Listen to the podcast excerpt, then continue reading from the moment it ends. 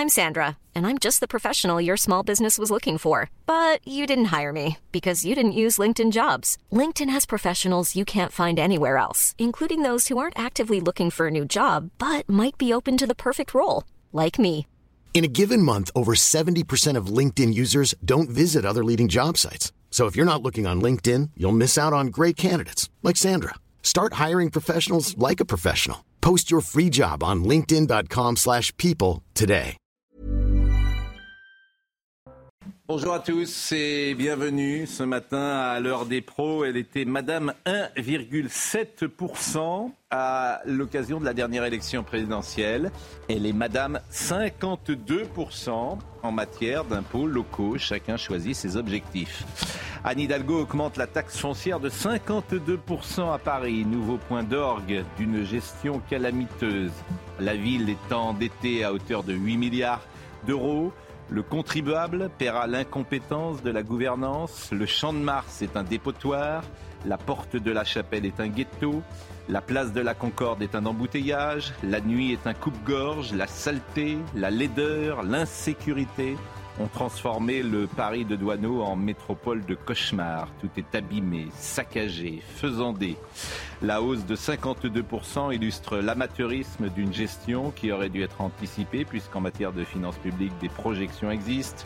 Dans n'importe quelle entreprise privée devant un tel bilan, Madame Hidalgo serait virée. Les Parisiens ont choisi de la réélire en 2020, c'est leur choix. C'est aussi notre drame, notre drame de Paris, comme Feu Héry Routier avait baptisé celle qui restera dans l'histoire parisienne comme la Madone des surmulots et l'icône des bobos à vélo, les seuls au fond qui se réjouissent de sa mandature depuis 2014. Il est bientôt 9h. Les infos à l'instant.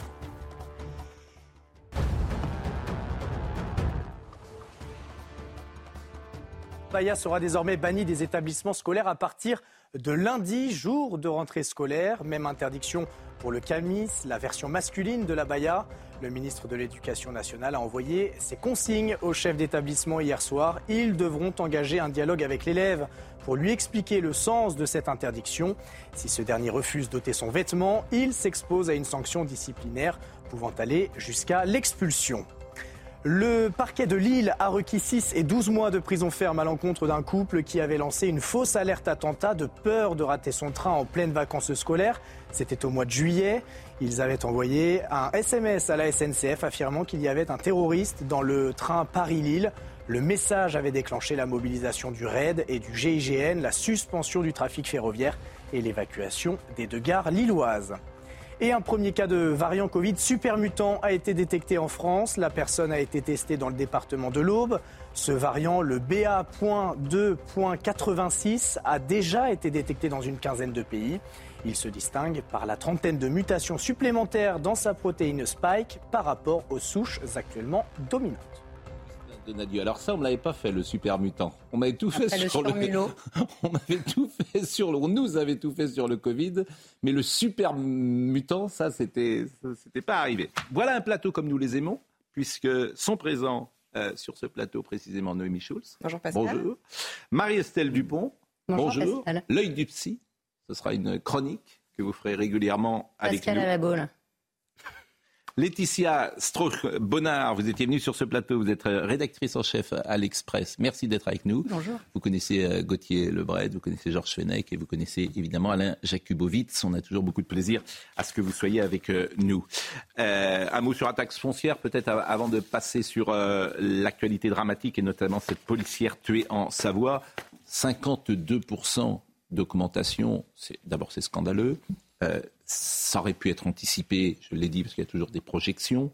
Donc euh, les financiers euh, de la mairie de Paris, euh, c'est invraisemblable. J'ai dit 8 milliards de dettes. Il y a 500 personnes à la communication qui travaillent à la ville de Paris. 500 personnes. 500 personnes à la communication. C'est votre argent public.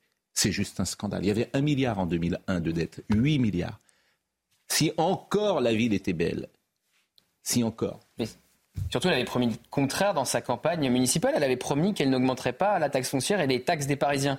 Et elle fait le contraire. Elle avait aussi promis qu'elle ne se présenterait pas à la Bien sûr. présidentielle. Ça, elle aurait dû le tenir parce qu'elle n'aurait pas fait 1,7%. Si elle n'avait pas augmenté euh, les taxes foncières, elle risquait une mise sous tutelle. hein. Parce que la, ville est. Non, mais c'est calamiteux. J'ai dit ah. dans n'importe quelle entreprise, elle serait dehors. Bah oui. Elle serait faire des économies aussi. Hein. Bon, les Parisiens en ont décidé autrement. Mais c'est un. C'est rare hmm. D'avoir autant de points négatifs. Bah c'est rare. Euh, l'actualité, je l'ai dit, elle est dramatique. Une policière tuée en pleine rue hier matin, une policière hors service euh, dans un petit village de Savoie, suspectée du meurtre. L'ex-compagnon de la victime a pris la fuite et il est actuellement recherché. Je voudrais qu'on voit le sujet de Corentin Brio. Une chasse à l'homme qui se poursuit. Dans la commune de la Croix de la Rochette en Savoie, les policiers recherchent toujours l'auteur présumé de l'agression mortelle d'une femme en pleine rue, alors qu'elle venait de déposer un enfant à la crèche du village. Mes pensées vont à sa famille, à ses enfants, à son mari, qui, qui lui va avoir une tâche très difficile à, partir de maintenant. Et après, peu importe la, raison de ce drame, euh, bah, je vous dis, il y a une enquête qui, qui va trouver le, le pourquoi? La piste privilégiée par les enquêteurs est un féminicide et le suspect pourrait être l'ex-conjoint de la policière. Ici dans le village, après le drame règne l'émotion et l'incompréhension.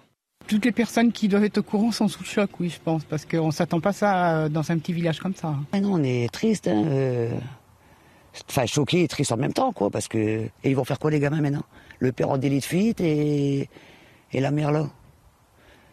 Non, non, moi franchement, euh, ça me tue.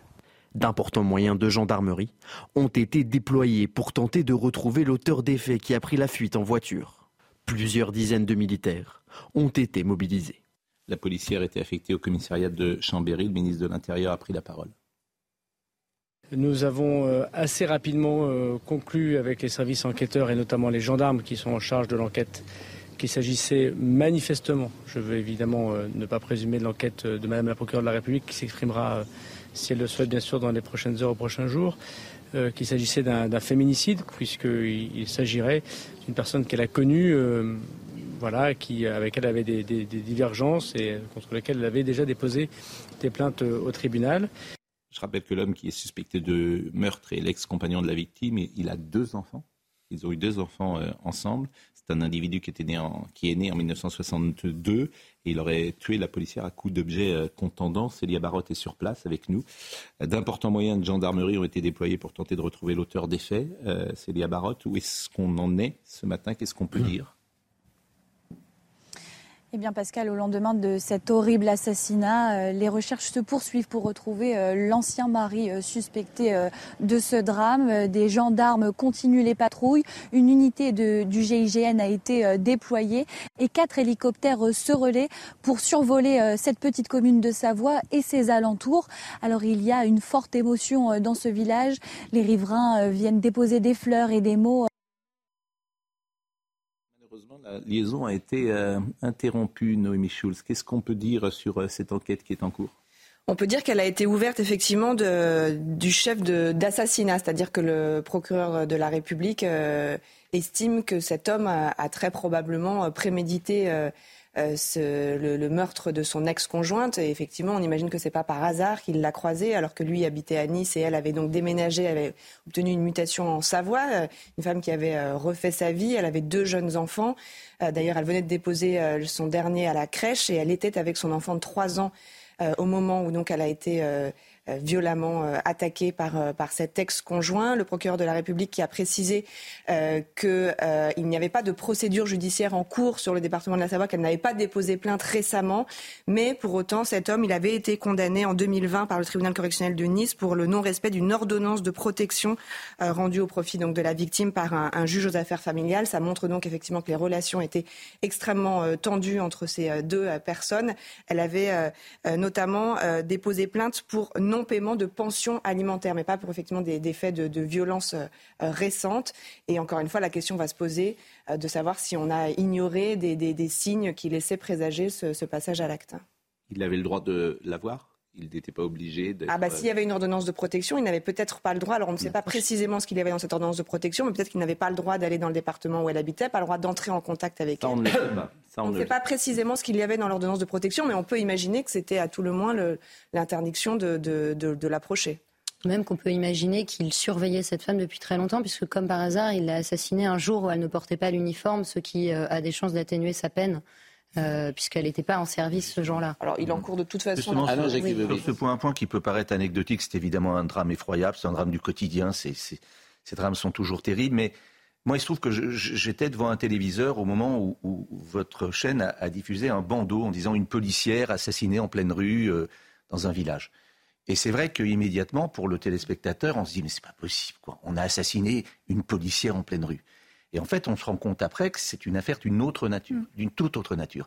Et pardon, mais je, je- je voudrais simplement attirer votre attention sur ce point. C'est vrai que le message qui est envoyé à ce moment-là, c'est de dire dans le contexte actuel des, des agressions contre les policiers, etc. C'est ça qui vient immédiatement à l'esprit. Et en fait, on est dans une affaire, hélas, hélas, mille fois hélas, classique d'un féminicide. Et la qualité de policière de cette malheureuse victime est en l'espèce totalement indifférente. Mais si- totalement indifférente. mais Mais monsieur, si c'était agi d'une que- fonctionnaire, dans, dans- on, on ne l'aurait pas souligné. Hmm. Et, et pardon, mais encore une fois, dans le, le combat, vous savez que moi je mène sur la- la question de la communication, de l'information de nos concitoyens. Cet élément n'est pas un élément anodin. Absolument, mais c'est d'ailleurs, euh, nous, c'est hier, quand on a la- les premières informations qui sûr. remontent, c'est celle De bonne foi. policière qui a été. Mais d'où gardons-nous de Alain balancer les choses comme ça dans l'immédiateté avec les conséquences que cela peut avoir. Alain On a très vite, effectivement, Je eu les trouve, éléments sur la nature. Euh, Mais c'est un débat qu'on a déjà eu, Mais non, mais aura vous encore. prenez toujours une position facile. L'effet Carabosse ont toujours le beau rôle au-dessus Mm. du berceau. Bon. Euh, lorsqu'on a cette information, on ne l'a pas. Donc, euh, effectivement, la seule information qu'on a, c'est une policière a été tuée. Donc, vous, vous venez ici nous donner la leçon. Mais je je veux bien. leçon. Mais si, vous la donnez. Non, Mais si, vous la donnez. Euh, Je- je clairement, assumez. avis. Je donne un avis. Vous, vous nous donnez une leçon de journalisme. Pourquoi pas Je- je- J'essaye, moi, de ne pas en donner, euh, même si ça peut nous arriver à Comme moi, oui. je trouve que vous avez un peu le beau rôle là-dessus. Je vous dis euh, véritablement, parce que très rapidement, ça- cette information n'est plus présentée de cette manière-là, parce que les informations qui nous sont arrivées nous ont mis en perspective Pascal, je Oui, n'ouvre pas de peut-être. polémique. Ah si, la première. mais, Non, mais la vérité, sur, la vérité, sur un- c'est quand on a vu, quand on l'information qui nous remonte, on, je, dit, on, a, je on ne mets pas en doute la bonne foi de. Je dis simplement. Peu importe. Surtout, Mais- Alain, je vrai voudrais pas qu'on polémique là-dessus. Je vous assure, c'est un Le vrai sujet débat grave. ne se situe pas là. Le vrai débat, c'est qu'on avait fait une, priorité des violences faites aux femmes et qu'on en est là aujourd'hui et que clairement, quand des femmes disent qu'elles se sentent en danger, elles n'ont toujours pas euh, le sentiment d'être bien protégées par la société. je pense qu'on peut faire la leçon au ministre de l'Intérieur, parce que euh, je ne vois pas très bien en, en quelle qualité il est, il est présent.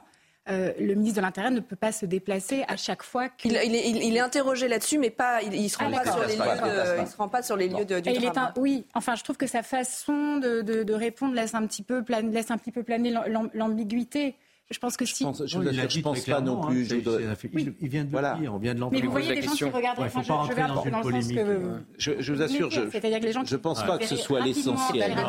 Je a pense pas polémique ce- là-dessus. Je, vous répète, d'abord, on va essayer de pas tous parler en même temps, parce qu'on est nombreux. Euh, je pense pas que ce soit l'essentiel. D'ailleurs, ce n'est pas l'essentiel. Non, ce n'est pas L'essentiel, c'est le drame absolu de cette dame et ce que dit Oui, mais enfin, il y a effectivement Marie. quelque chose moi qui m'interpelle. Oui. Il y avait eu des plaintes. Oui. Il y avait une ordonnance de, pour éviter le, le rapprochement. Mm. Euh, et on n'a pas, on pas pu protéger cette femme. Oui. C'est ça. Bon. On attend de voir l'enquête, effectivement, pourquoi Mm. elle n'a pas été suffisamment protégée. Célia Barotte est donc euh, sur place. Célia, vous avez été interrompue tout à l'heure. Est-ce que vous voulez euh, rajouter quelque chose qui n'aurait pas été dit autour de ce plateau? Oui, euh, Pascal, nous avons été interrompus. euh, Toutes mes excuses. Juste pour vous dire, ici, il y a une forte émotion. Euh, Plusieurs riverains viennent déposer des fleurs, des messages de soutien devant la crèche où le drame s'est déroulé. Les hélicoptères, comme hier soir, continuent de survoler cette petite commune et les alentours pour retrouver l'ancien mari suspecté. Il y a également cette théorie de la présence de ce suspect sur le parking d'un camping. Il logeait dans sa voiture depuis deux jours aux alentours. C'est à quelques minutes euh, du lieu du drame. Il y a une vive émotion. Tout le monde euh, apporte son soutien aux enfants également qui ont été pris en charge par euh, les autorités en charge des mineurs. Il y a également plusieurs véhicules de gendarmerie qui circulent, qui patrouillent dans cette commune et effectuent des filtrages à l'entrée et à la sortie pour retrouver ce suspect. Merci Célia euh, Barotte en direct euh, donc de euh, la Savoie. Euh, autre sujet du jour, la réunion marathon. Alors, Gauthier Lebret. Oui, Pascal. Nos confrères sont merveilleux. la, la- la couleur de la presse ce matin est absolument différente d'hier. C'est que tout le monde souligne l'habileté du président de la République. Mais c'est parce que les Français, Français n'ont pas élu quelqu'un pour qu'il soit habile. Donc tout le monde dit c'était formidable parce qu'on a pu se parler de ça. Et voilà, la forme l'emporte parfois sur euh, le fond. Je suis très frappé de ça. Et- j'ai lu le Figaro, euh, notamment, qui est dans cet esprit-là. Oui, il a été très habile, ce président, il a fait écouter ça. C'est pas ce qu'on attend. Non, et je pense qu'il y a un On le décalage sait qu'il est complet, habile, on, sait qu'il est très habile et on sait qu'il est très intelligent. On le sait. Et ça change pas le quotidien des Français qui attendent des, mesures qui- fortes qui sur euh, l'immigration, le pouvoir d'achat, effectivement. Et cette réunion a accouché d'une souris. Si, si, ils se sont tous mis d'accord pour se retrouver une nouvelle fois, repasser 12 heures ensemble et pour créer une conférence sur euh, les bas salaires. Alors, faut-il augmenter les, les salaires les plus bas? Certainement. Faut-il se réunir? A-t-on besoin d'une conférence pour acter qu'il faut euh, qu'il fasse augmenter les salaires? Ça, c'est autre chose. Et puis il y a cette petite phrase ne pas pouvoir euh, être réélu est une funeste connerie, a-t-il dit. Cette impossibilité sape l'autorité du président de la République dès la première année. Moi, je suis plutôt d'accord avec ça. Je trouve que la Ve République, on en a parlé. Alors là, vous est- parlez des confrères. Là aussi, on peut en parler si vous voulez. Pourquoi? Parce qu'il faut replacer le contexte dans lequel cette phrase a été prononcée et pas prendre toujours pour argent comptant ce que dit Jean-Luc Mélenchon qui n'était pas présent à cette réunion. Effectivement, Emmanuel Macron a prononcé cette phrase, mais de l'aveu de deux participants que j'ai eus hier, euh, dont un de la NUPES, dont je tairai euh, le nom, euh, il a Vous prononcé parlez cette aux gens de la phrase. NUPES Bah, il, il y en a qui parlent à, à Non, ces non, news. mais, non, mais oui, je suis étonné. qu'il- Mais vous devriez leur dire de venir sur ce plateau. C'est possible qu'ils viennent sur notre antenne, celui euh, auquel euh, on a le droit de parler. Euh, du moins à son entourage. On a le droit de parler.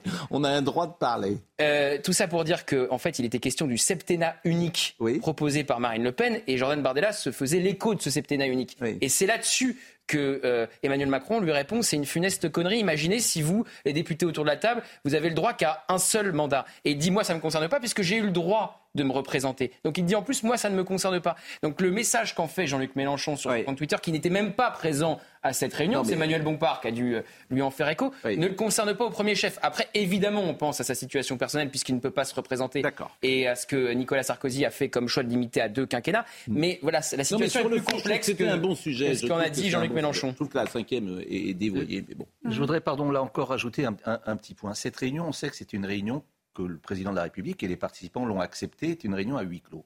On le sait, il n'y avait pas de journalistes et on a même demandé, ce qu'on a souligné ça, que chacun laisse son téléphone portable, euh, bon, de façon à ce que ça soit totalement étanche. Moi, je trouve qu'il y a quand même un petit problème éthique de la part des participants. Je suis désolé. À partir du moment où on joue le jeu, ils auraient pu ne pas y aller. Moi, d'ailleurs, pour certains, j'ai été assez surpris qu'ils y aillent. Ils y vont. Très bien. Mais à ce moment-là, on joue le jeu.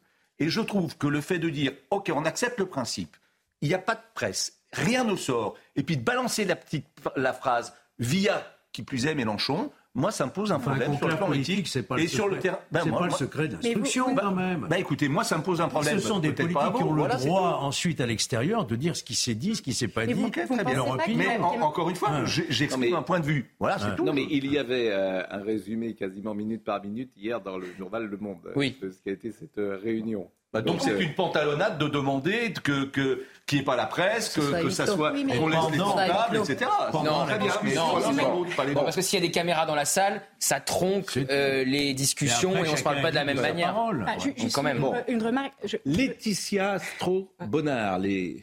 je pense qu'Emmanuel Macron est tout à fait conscient qu'il y aura des fuites. Évidemment. En fait, il orchestre complètement Bien sûr. ces, Bien sûr. ces- Il est très habile. Et il fait exprès d'utiliser des termes un petit peu euh, étonnants comme euh, funeste, euh, connerie, c'est ça? Oui. Euh, Parce qu'il sait que ça va Ouais, être ça, je suis pas repris. sûr. hein. Visiblement, si j'entends euh, Non, non, Gauthier, il je a suis pas dit sûr funeste qu'il est connerie. content Mais euh, il que ce que soit Ah oui, repris. non, mais surtout que ça soit Euh, sorti du contexte. Je comprends ce que Voilà. vous voulez dire. hein. Je comprends Bah, que non. euh, euh, parfois euh, on manque de réserve, mais euh, je, je pense qu'il est, tr- il est, il est assez bon pour orchestrer sa, sa communication. Tout cela n'est que de la communication. On rappelle que Richard Ferrand, à la question regrettez-vous qu'Emmanuel Macron ne puisse pas se représenter en 2027 C'était en juin euh, de cette année. Il avait dit notre constitution en dispose ainsi. Cependant, à titre personnel, je regarde tout ce qui bride la libre expression de la souveraineté populaire. Il a raison. La limitation du mandat présidentiel dans le temps, le non-cumul des mandats, c'est le seul élu de la République qui ne peut pas se présenter autant de fois qu'il le euh, souhaite. Vous savez qu'André Léniel est maire d'Issoudun depuis 1977. Oui. Non, mais euh, le fait, Bah, c'est pas la même chose. Mais on voit bien les Euh, répercussions je de cette même de, de- mandats avec ce début de quinquennat d'Emmanuel Macron et déjà les velléités de- de- d'un nombre la- important de ses ministres. Et la question, effectivement, et vous avez raison, et je rejoins votre avis, il n'y a pas de raison de limiter le nombre de mandats, c'est-à-dire limiter finalement C'est le peuple l'expression qui décide. du suffrage universel, mais il y a aussi la Mm. question du non-cumul des mandats. Il y a aussi la question qui me paraît encore plus, euh, je dirais, euh, préjudiciable à la démocratie, c'est le fait d'avoir inversé le calendrier Mm. entre la présidentielle et les législatives, ce qui fait que la législative, finalement, c'est uniquement donner blanc-seing à un président de la République qui prend tous les pouvoirs. Il faut une réforme de nos institutions, incontestablement. Bon, plus la haute autorité. Alors, la, transparence, euh, c'est ce qu'a dit Édouard Philippe, et là aussi je le rejoins. Ça Vous avez vu que M. Castex, par exemple, Oui. qui est le président de la RATP, ne peut même plus contacter Oui. les ministres parce que ça lui est interdit. quoi. Oui, mais c'est la démagogie de Mmh. François Hollande. C'est-à-dire que le cumul des mandats et euh, la haute autorité, c'est la démagogie de François Hollande. Parce que la conséquence de tout ça, c'est que ceux qui sont euh, très bons dans la société, ils viendront plus faire de politique. Bien sûr. Parce qu'il y a trop de coups à prendre. Bien sûr. Il n'y a pas beaucoup de choses à gagner. Non. Et euh, tu peux terminer en prison. Oui. Donc, euh, Oui, ça fait, et- et- ça fait- Ça, ça fait beaucoup, c'est un résumé. Donc, Et par si vous avez conséquent, ça 25 ans aujourd'hui, si vous avez 25 ans aujourd'hui, euh, bah, vous faites pas de politique. la prison, Non. si vous Et enfreignez devant la pauvreté de l'offre politique, du coup, Si il y a vous la loi à la prison. Non, Ça pas vite, forcément. hein. Pas vite, forcément. hein. Pas forcément. Vous êtes maire d'une ville, vous pouvez vous retrouver euh, aujourd'hui euh, en correctionnel. euh, en Bah, il y a quand correctionnel. même 900 euh, démissions de maires, forcément. je crois. là, Mais et- théoriquement, il risque la prison Ouais. ferme. Euh, Ouais, pas forcément. Les euh, peines sont prononcées avec sursis, mais il y a beaucoup de maires qui sont condamnés. Mais bien sûr, je vous assure, euh, plus personne ne voudra faire de la politique. Mm. Donc vous aurez bah, euh, ceux que vous avez déjà. Je ne vais pas euh, en citer, mais, Mais vous bien voyez sûr, bien. mais- Et après, on dira le niveau baisse. Bah oui, Ah le oui. niveau baisse. Et l'abstention évidemment. augmente. Et l'abstention augmente parce Mais que la sûr. pauvreté de l'offre politique, allez elle avoir, n'encourage pas à euh, aller voter. On s'est auto-flagellé, quoi. Oui. On a voté des textes. Bah oui, mais votre faute, vous avez été député. Non, non, mais donc, vous euh, avez parlé vous- de la présidence de François Mais vous Hollande. devriez rentrer après ici. Vous devriez rentrer ici à chaque fois sur un plateau en disant mea culpa, mea culpa, arrête mea maxima culpa. C'est ça que vous devriez faire. Ouais, moi, je suis Georges favorable à un régime parlementaire. Voilà. Oui. Ah, écoutez, euh, Donc contre le général de Gaulle, quoi. Hein Contre vous êtes en- tout ce qu'apprenait le général de antigaulliste Gaulle. maintenant. Ben non. C'est-à-dire maintenant, vous, vous allez finir contre le général de Gaulle. C'est vous dire, Non, mais le régime- vous êtes perdu. La, la Georges 5 République d'aujourd'hui. C'est est- numéro deux. La 5 Je République suis d'aujourd'hui est beaucoup contre plus un système que. monarchique. Aujourd'hui, on Mais vit dans c'est la, mais, mais c'est la cinquième C'est République, le donc mais vous avez le droit. Mais, Mais où- où est-ce mais- qu'elle se passe, Mais vous êtes antigaulliste, vous avez le droit Elle se d'être passe à antigaulliste. l'Assemblée, elle Oui, se passe à Matignon, pas le même, elle se passe à l'Élysée, elle se passe en conclave à Saint-Denis. Où se fait la politique de notre pays? Et parce qu'on est dans Non. une situation exceptionnelle qu'on n'a pas connue, puis, sans majorité absolue au Parlement. Sur les C'est plateaux pour ça de qu'il y a des télévision. L'époque a changé depuis. euh, Non, elle n'a on est tous nostalgiques d'une certaine époque. Une, mais- une remarque sur la 5 République. Georges, franchement. Pascal, Il faut- une remarque sur la 5 Maintenant, Georges, mais République. même Les institutions, elles ne sont pas inscrites La dans le marbre, elles Cinquième peuvent République. évoluer. Non, mais c'est est terrible. beaucoup Je veux dire, plus- Georges, je me fais peur. La Ve République est beaucoup plus centralisée qu'elle ne l'était au du général de Gaulle. C'est-à-dire qu'on n'est pas forcément anti-gaulliste quand on dit qu'on veut un Parlement plus fort. Merci, merci. Mais bien sûr. Non, pas, Bien pas sûr. Il y a les- le texte, mais il y a l'usage. Et l'usage est allé vers de plus en plus de concentration du pouvoir. Moi aussi, je suis pour un régime parlementaire, mais ça ne veut pas dire qu'on est forcément contre l'existence d'un président. Bien Mais là, justement, le Parlement est plus fort qu'avant. C'est plus une chambre d'enregistrement comme ça a été le cas pendant Allez. Oui, des années. fait rien. Non, non, Autre non. sujet. Non, non, non, Autre sujet, parce qu'il y a quand même un peu de fermeté qui se met en place avec les. C'est pas vrai, Gauthier, pendant la crise, c'était une chambre d'enregistrement. Mais oui, mais c'était une autre majorité. Autre sujet, expulsion des euh, délinquants. Vous avez vu de la fermeté. Le ministre de l'Intérieur, Gérald Darmanin, a demandé au préfet une fermeté systématique pour expulser des logements sociaux les délinquants auteurs de violences urbaines. Je voudrais qu'on voit très rapidement le sujet de Kylian Salé. Expulser les délinquants de leurs logements sociaux, c'est l'un des objectifs de Gérald Darmanin. Dans une circulaire envoyée au préfet, le ministre de l'Intérieur appelle à la fermeté. Les habitants des quartiers qui, dans leur immense majorité, respectent la loi, aspirent à y vivre paisiblement. Ils doivent avoir l'assurance que l'État les protégera en faisant preuve de sévérité à l'endroit de ces délinquants. La solidarité nationale ne peut subsister sans le respect des devoirs élémentaires. Les préfets ne peuvent pas actionner de mesures d'expulsion eux-mêmes, ce sont aux bailleurs de le faire. Pour cela, il faut prouver que l'acte délictuel a été commis à proximité du lieu d'habitation. Il faut que les nuisances, et, et on l'a bien vu dans le- dans l'article du Code civil, il faut que les nuisances, elles soient bien évidemment en lien avec l'immeuble et avec l'appartement qui, qui est l'objet de la location. Le 23 août dernier, un délinquant et sa famille ont été expulsés de leur logement social dans le Val d'Oise. Ce dernier avait été condamné à 12 mois de prison pour avoir participé aux émeutes. Bon, l'avocat que vous êtes, euh, vous pensez que c'est que de la com euh Mais bien sûr que c'est que de la com. Parce que le, nous, moi, français, qui ne connais pas ce sujet, je, je vois ça, je dis, franchement, ça a changé. Hein les préfets vont expulser les délinquants. Mais c'est pas possible. Mm. Je veux dire qu'il y, a- il y a là une, un- une fausse annonce. Bah, C'est ça que moi qui, qui me. Je, je- quelle est la réalité? Seul le juge judiciaire peut ordonner la résiliation du bail. Oui, mais s'il n'a En pas le rela- préfet ah, avec je, lui, je- il peut rien je faire. termine. Je Le préfet- En relation, je termine. En relation avec le bail, la, la police n'intervient et donc le ministre de l'Intérieur qu'in fine dans l'exécution de la décision de justice. C'est-à-dire la mise à disposition de la force publique pour procéder à l'expulsion. Et il est vrai que les policiers légitimement sont un peu frileux parce qu'ils ont un peu autre chose à faire que de faire des expulsions. Donc c'est vrai que les bailleurs ont de grandes difficultés à obtenir la force publique pour le faire. Et là, on dit effectivement au préfet, allez, notamment pour les bailleurs sociaux et pour les délinquants, eh bien, donnez le concours de la force publique. Mais c'est tout. Eh ben, c'est pas Ça mal. va pas plus loin. C'est déjà pas et je dis, par ailleurs, par rapport à la décision, à ma connaissance, la décision dont on fait des gorges chaudes de ce délinquant qui a été expulsé, à ma connaissance, à vérifier, mais d'après mes informations, cette famille a été expulsée pour non-paiement des loyers. C'est vrai. Par une décision qui est antérieure et qui n'a rigoureusement rien à voir rien avec- à voir avec le sujet. Voilà. Donc, Non, mais- je veux dire que moi, encore une fois, il y a effectivement une volonté politique qui est affirmée. Très bien. OK, très bien.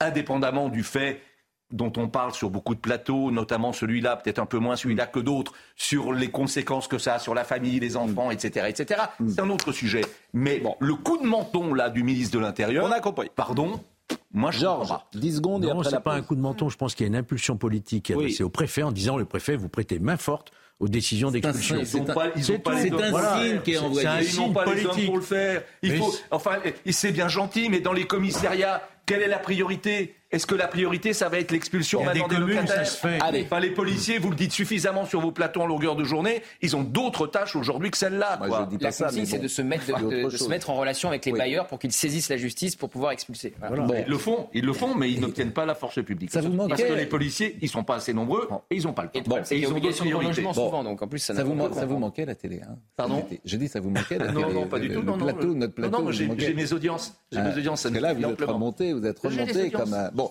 ça va être... Non, c'est la pause. Je vais dire au revoir à Gauthier, puisque M. Brigelli arrive sur le plateau. Mais pas tout de suite.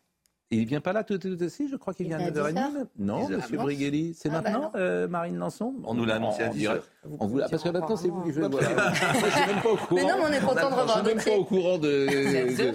C'est à de- 10 heures Bah écoutez, euh, on, on va voir. On va voir. On va réfléchir, petit scarabée. Tout va bien? Bah tout va très bien et vous? Bon, je- si vous êtes ça, je vous ferai écouter une chanson tout à l'heure. Ah Euh, nous allons bien. marquer une pause et on va parler de l'abaya. C'est dommage parce que si M. Brigelli était là, on aurait pu parler de l'abaya avec lui. On recevra Georges Eddy également tout à l'heure. Parce que j'ai appris, je ne savais pas, Georges Eddy a failli mourir. Et euh, il a été sauvé in extremis. Il a fait un arrêt cardiaque. Donc il nous racontera euh, tout à l'heure ce qui lui est arrivé. Euh, L'œil du psy, ça sera avec vous. On rendra hommage, parce que demain c'est l'anniversaire de Gérard Leclerc. Ça aurait été l'anniversaire de Gérard Leclerc, qui aurait eu 72 ans. Et Julie, son épouse, nous a fait passer des euh, photos. Photos d'ailleurs qu'on pouvait voir lors de la cérémonie laïque qui a accompagné euh, les obsèques de Gérard. Donc on lui rendra hommage. À tout de suite. Recevoir effectivement M. Brigelli dans une minute. Euh, Gauthier, vous allez pouvoir rester encore euh, quelques instants parce que votre parole est importante. Et Noémie, je vais vous remercier. Non que votre parole ne soit pas importante, mais le moins, sujet sur lequel vous intervenez, euh, nous n'allons pas, sauf si évidemment nous avons des informations de cette policière tuée et de ce drame qui se joue aujourd'hui en Savoie. Merci à vous et bonne rentrée, belle saison bien sûr, Merci et c'est toujours un plaisir d'être avec vous sur ce plateau pour la qualité et la rigueur. Monsieur euh, Jakubowicz peut en témoigner, parce qu'il est souvent très dur avec les journalistes police-justice, mais Noémie Schulz, à vos faveurs. Non, je préfère le côté justice que le côté police, moi, personnellement, mais c'est. Voilà. Bon. Pas de Auguste- mélange de genres. Augustin Donadieu pour le rappel des titres. C'est aujourd'hui le début du report progressif de l'âge légal de départ à la retraite et le début de la fin des régimes spéciaux. Les salariés natifs de 1961 qui n'ont pas encore fêté leur anniversaire devront travailler trois mois supplémentaires. Ce n'est en 1962 six mois. Et petit à petit, l'âge légal sera reculé à 64 ans au rythme de trois mois par an. C'est la génération 1968 qui sera la première à l'atteindre. Les vols à l'étalage ont bondi de près de 15% en 2022 en France, selon les chiffres du ministère de l'Intérieur. Trois commerçants sur quatre déclarent avoir été victimes de vol ou de tentatives de vol, selon la CPME. Dans le même temps, le ministère de la Justice a validé cet été l'application d'une amende forfaitaire en cas de vol à l'étalage pris en flagrant délit. Les commerçants n'auront plus à se déplacer au commissariat pour déposer plainte. Et le tirage au sort n'aura pas épargné le PSG. Le club parisien affrontera en Ligue des Champions le Borussia Dortmund, l'AC Milan et le Newcastle United FC, la puissance montante du football. L'équipe de Lens se retrouve quant à elle face au Séville FC, vainqueur de la dernière Ligue Europa, et à Arsenal qu'ils ont battu il y a 25 ans. Le président du PSG s'est réjoui en conférence de presse de tomber sur un groupe difficile. Jean-Paul Briguelli, vous le connaissez, l'école à deux vitesses. Il avait également euh, écrit La fabrique du crétin, tout un programme, édition de l'Archipel. On adore vous recevoir, bien évidemment. J'adore être là. Vous êtes gentil. Euh, normalien? Oui. Ah, oui, quand même. Ça fait rêver. Agrégé de lettres? Bah oui. Vous n'êtes pas n'importe qui. Mais cette rentrée, c'est sans vous, vous n'êtes plus prof.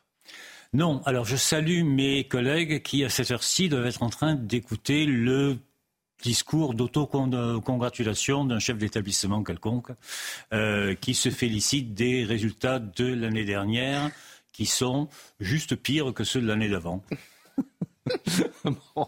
alors, on va parler effectivement des résultats du bac parce que vous dites que c'est une gigantesque escroquerie. On va parler de l'école et vous êtes effectivement très inquiet. Mais puisque c'est la rentrée lundi, qu'il y a la Baïa qui est au cœur euh, du dispositif Attal. Je voudrais qu'on voit d'abord euh, le sujet et euh, vous nous direz ce que vous en pensez.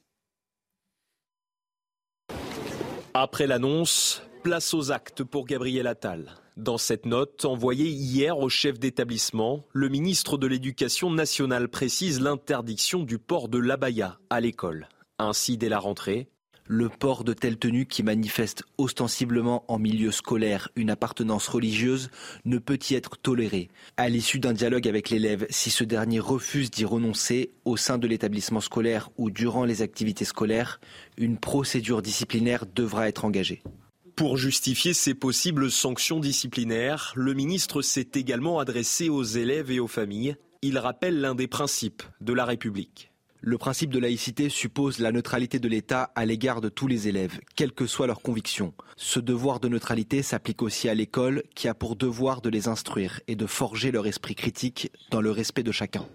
Lundi, les élèves portant la baya ne pourront pas entrer en classe mais seront accueillis par les établissements scolaires. Les équipes pédagogiques devront alors expliquer le sens de cette interdiction.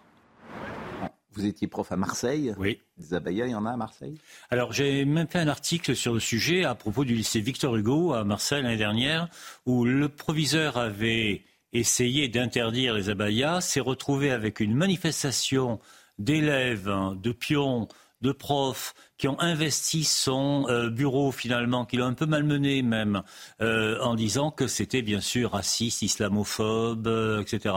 Au passage d'ailleurs, si c'est islamophobe d'interdire la baya, c'est que la baya est un vêtement religieux. Hein. Enfin là, le débat hmm. est tranché une fois pour toutes. Et qu'est-ce qui va se passer simplement, alors, dans ce lycée Victor Hugo? Euh, bah, c'est euh, à la Belle de Mai, si jamais ça vous dit quelque chose. C'est le quartier le plus pauvre d'Europe, à peu de choses près. C'est un lycée qui est à 80-90% euh, peuplé de Maghrébins euh, qui habitent le quartier, hein, de toute façon. Et c'est un Donc, qu'est-ce qui va se passer? C'est un lycée qui a. Alors, ce qui va se passer, là, il a un texte législatif, enfin législatif, euh, réglementaire, réglementaire en main. Et vous vous réjouissez, j'imagine, de la prise de position de Gabriel Attal? Oui, mais alors très franchement, j'ai expliqué ça dans un article du Figaro ce matin. Euh, Je l'ai lu. La baya, c'est le petit doigt qui cache la forêt. Ah oui, mais il faut bien commencer par quelque chose. C'est une très belle manœuvre euh, politique hein, de Gabriel Attal, qui d'un côté se démarque de son prédécesseur, mm. qui était wok à n'en plus finir, euh, etc., euh, qui crée la confusion à la gauche qui, de toute façon, est éclatée façon puzzle, comme disait l'autre, hein, euh, entre ceux qui sont pour la décision, Fabien Roussel, par exemple, mm. ceux qui, euh, immédiatement, Clémentine Autain, euh, ont traité le ministre de raciste, islamophobe, enfin, bref, etc., ils devraient l'enregistrer de, pour le passé, vous voyez. J'entends bien, mais bon, c'est plutôt quand même, il faut bien faire quelque chose, autrement on fait rien. Si on fait rien, pour mais alors, on, va dire, on, est souvent critique sur le gouvernement, mais là, en l'espèce, il faut, c'est une bonne non, mesure. Mais j'ai rien à dire. C'est comme, vous savez, c'est comme le demi qu'on vous, dans lequel vous demandez un demi sans faux col. La baya, c'est le faux col, c'est la mousse. Mm. Euh, mais il va falloir s'attaquer maintenant au, euh, au problème de l'école en profondeur. Bon, je suis d'accord avec vous. et au problème de l'entrisme idéologique en profondeur. C'est évident qu'il a très bien compris que euh, sa légitimité euh, tiendrait au fait de marquer la césure avec Papendai, qui avait une vision en fait de la laïcité à l'américaine, venez comme vous êtes, et que c'était très important qu'il sorte de ça. Maintenant, euh, et qu'il ne pouvait pas abandonner, botter en touche et abandonner les chefs d'établissement. Maintenant, c'est effectivement la partie émergée de l'iceberg, et il va falloir s'occuper de l'entrisme idéologique à l'école, de pourquoi certains élèves sont absents quand il y a des fêtes religieuses, de pourquoi est-ce qu'on ne peut pas célébrer l'assassinat de Samuel Paty dans certains établissements, etc., etc. Donc là, c'est très bien, il y a un, acte de fermeté. Maintenant, on va voir ce qui se passe pendant le reste de l'année parce qu'il euh, a du pain sur la planche. Oui, euh, bien sûr que c'est un des aspects, la Baïa, mais c'est un aspect fondamental et je crois qu'il y a un message extrêmement fort à envoyer. Cet entrisme, on le voit dans toutes les parties de la société, c'est la stratégie des marches de tous les extrémistes dans tous les domaines. Et on teste la démocratie. Et c'est ce que font les extrémistes. Ils nous testent.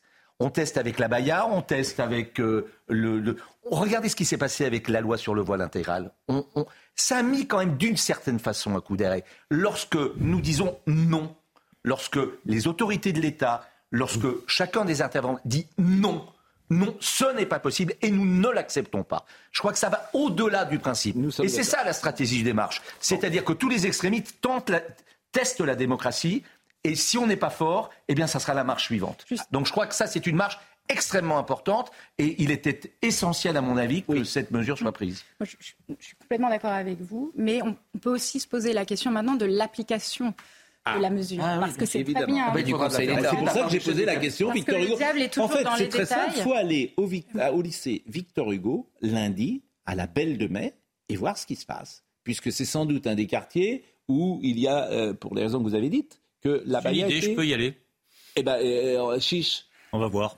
Vous y allez lundi, et puis euh, à 9h. C'est juste là, derrière la gare Saint-Charles, hein, pour ceux qui connaissent Bien pas. Bien sûr. On va faire un complexe. On s'y retrouve. écoutons des professeurs, un professeur qui a témoigné de manière anonyme et qui a été interrogé par les équipes de CNews et qui parle de ce qui peut se passer lundi.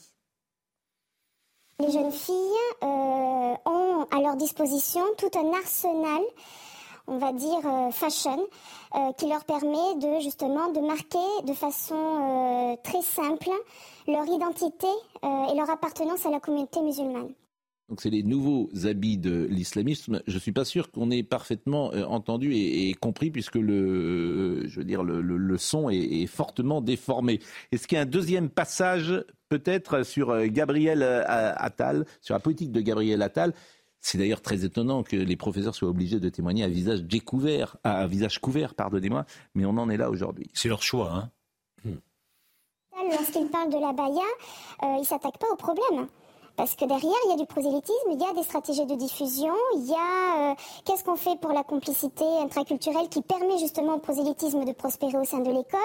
Euh, moi, j'attends de voir la circulaire et j'attends de voir comment il va euh, donner ses directives et comment les chefs d'établissement, comment les enseignants, comment les recteurs, comment les DAZEN et même l'intérieur, le service de préfecture, comment ils vont faire pour, pour endiguer un phénomène qui est euh, collectif, qui est social, qui est ethnique, qui est anthropologique, qui est culturel et qui est éminemment politique. Ben, elle a tout résumé. Parce que c'est Geoffroy Lejeune qui disait ça hier.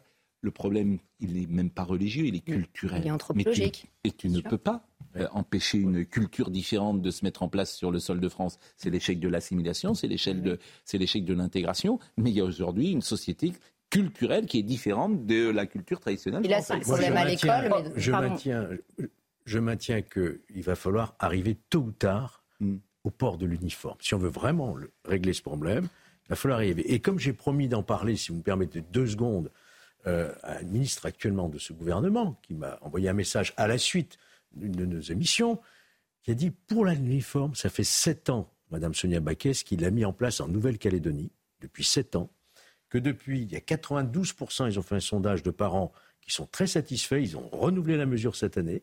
Ça a fait baisser de moitié le prix euh, des vêtements, etc., pour les familles, et ça a fait chuter aussi le harcèlement, scolaire. Donc ça marche l'uniforme, parce qu'on avait cité les Antilles, on a oublié la Nouvelle-Calédonie. En Nouvelle-Calédonie, c'est en application. Euh, l'uniforme est, mis en place. Laetitia, vous souhaitez. Non, je voulais juste réagir à ce, que, ce que vous disiez, parce que vous disiez on ne peut pas intégrer une, population. Euh, enfin, dans l'absolu, on peut, dans certaines conditions. J'ajoute juste une réserve, ça dépend euh, du temps en fait. Il faut beaucoup de temps et il faut aussi que la population soit dans des proportions supportables pour l'intégration. La dernière phrase que vous venez de dire est essentielle. Je faisais juste une, petite réserve parce que euh, ça, peut fonctionner et je, pense aussi qu'il y a des individus dans ces, dans ces communautés qui ont envie de s'intégrer, qui sont les premiers à être empêchés aussi. À être victimes de ça. Voilà. Bien sûr. Mais quand vous découvrez que des gens sont sur le sol de France depuis plus de 50 ans et ne connaissent même pas la langue française, vous êtes parfois effrayé, effrayé du chemin de l'assimilation et de l'intégration, ce qui n'existait pas avec les vagues d'immigration euh, anciennes. C'est tout ce que je souligne. Je voudrais rebondir simplement sur les propos de, Georges Fenech à propos de, l'uniforme. Moi, à titre personnel, générationnel, hein, je portais la blouse, et bon, évidemment, je n'y suis pas opposé. Mais il y a quelque chose qui me choque un petit peu quand même. Hmm. On sait que la majorité de nos, de nos collégiens, de nos, de nos jeunes, de nos adolescents, ils sont opposés en disant c'est une atteinte à nos libertés, etc.